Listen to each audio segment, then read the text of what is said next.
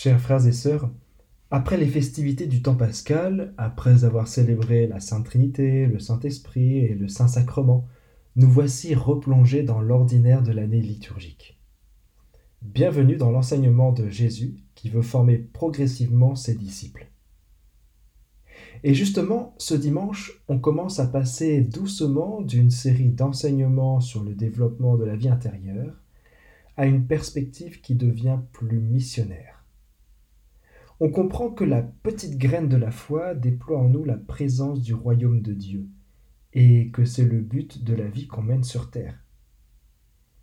Trois points pour comprendre que le royaume de Dieu n'est pas qu'un objectif qu'on atteint après la mort, mais qu'il est aussi et surtout déjà palpable maintenant. Premièrement, le domaine particulier du Seigneur. Maintenant donc, si vous écoutez ma voix et gardez mon alliance, vous serez mon domaine particulier. Vous serez pour moi un royaume de prêtres, une nation sainte. Vous serez pour moi un royaume. Quand on pense royaume de Dieu, on a tendance à penser à un lieu qu'on va rejoindre là où il nous attend. On a du mal à le percevoir dans l'autre sens, comme un lieu que Dieu s'est acquis au sein de son peuple. En fait, à travers ce verset, Jésus nous montre son attachement pour nous. On est déjà son domaine particulier. Plus on fréquente le Seigneur, plus on devient le lieu privilégié où il habite, plus on est un royaume pour lui. On le fréquente dans les sacrements, dans la prière, dans les liens humains qu'on développe. Tout ce qu'on entreprend dans le sens de l'unité c'est la transformation qu'on opère en soi pour devenir le royaume du Seigneur, le corps du Christ. Chaque pas qu'on fait vers Dieu est une manière de renouveler l'alliance avec lui. En devenant sa demeure, le temple du Saint-Esprit, on devient son domaine particulier. Le domaine particulier du Seigneur. Deuxièmement, la théosis.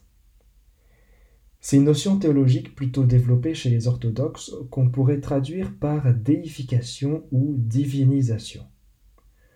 On peut comprendre la théosis comme une union transformante avec Dieu, dans laquelle l'humanité participe à la vie divine de manière réelle et significative. C'est Saint Paul qui en parle dans la deuxième lecture. À plus forte raison, maintenant que nous sommes réconciliés, serons-nous sauvés en ayant part à sa vie? Avoir part à la vie de Dieu, c'est ce qui fait notre bonheur.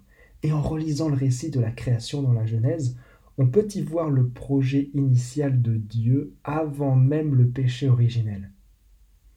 Plus on est déifié, plus on ressemble à ce qu'on devait être depuis les origines. Et le double effet qui se coule de ce qui nous est donné dans cette théosis, c'est que la ressemblance à Dieu et l'union avec lui sont déjà une manière de prendre part au salut maintenant dans notre vie sur terre. Plus on s'approche de Dieu, plus on lui ressemble, plus on fait advenir le royaume de Dieu en soi, et plus on goûte aux fruits du salut. Le domaine particulier du Seigneur, la théosis, et troisièmement, l'appel des douze. Sur votre route, proclamez que le royaume des cieux est tout proche.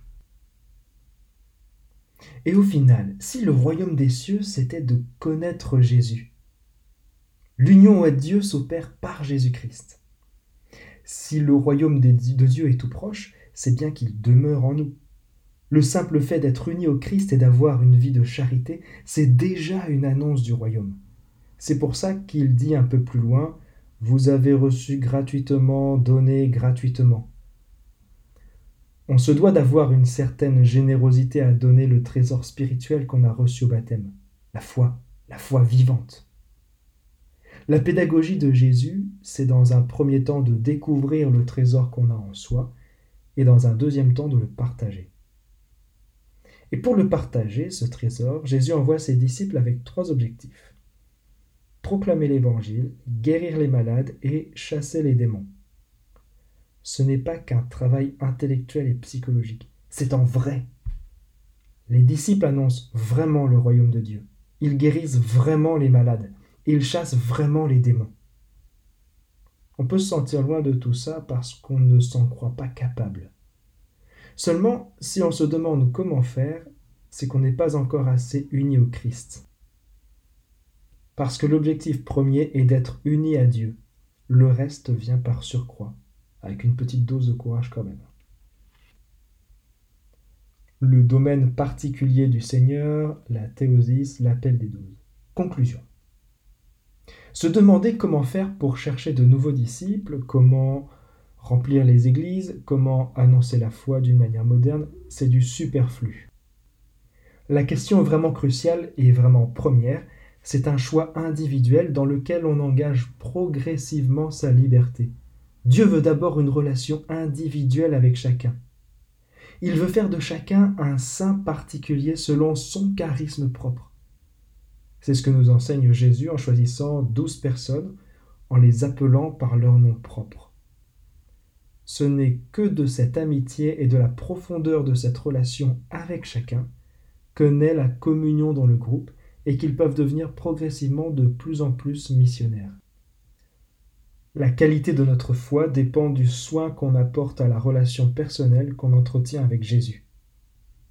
Dans plusieurs interventions, le pape François dit Ce qu'il faut changer dans l'Église, c'est d'abord moi.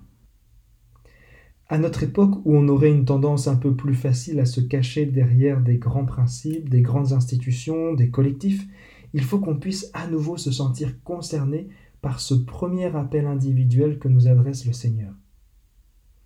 De même que c'est une multitude de gouttes d'eau qui forment un océan, c'est la multitude de petites ouvertures personnelles au royaume de Dieu qui le rend présent dans notre monde.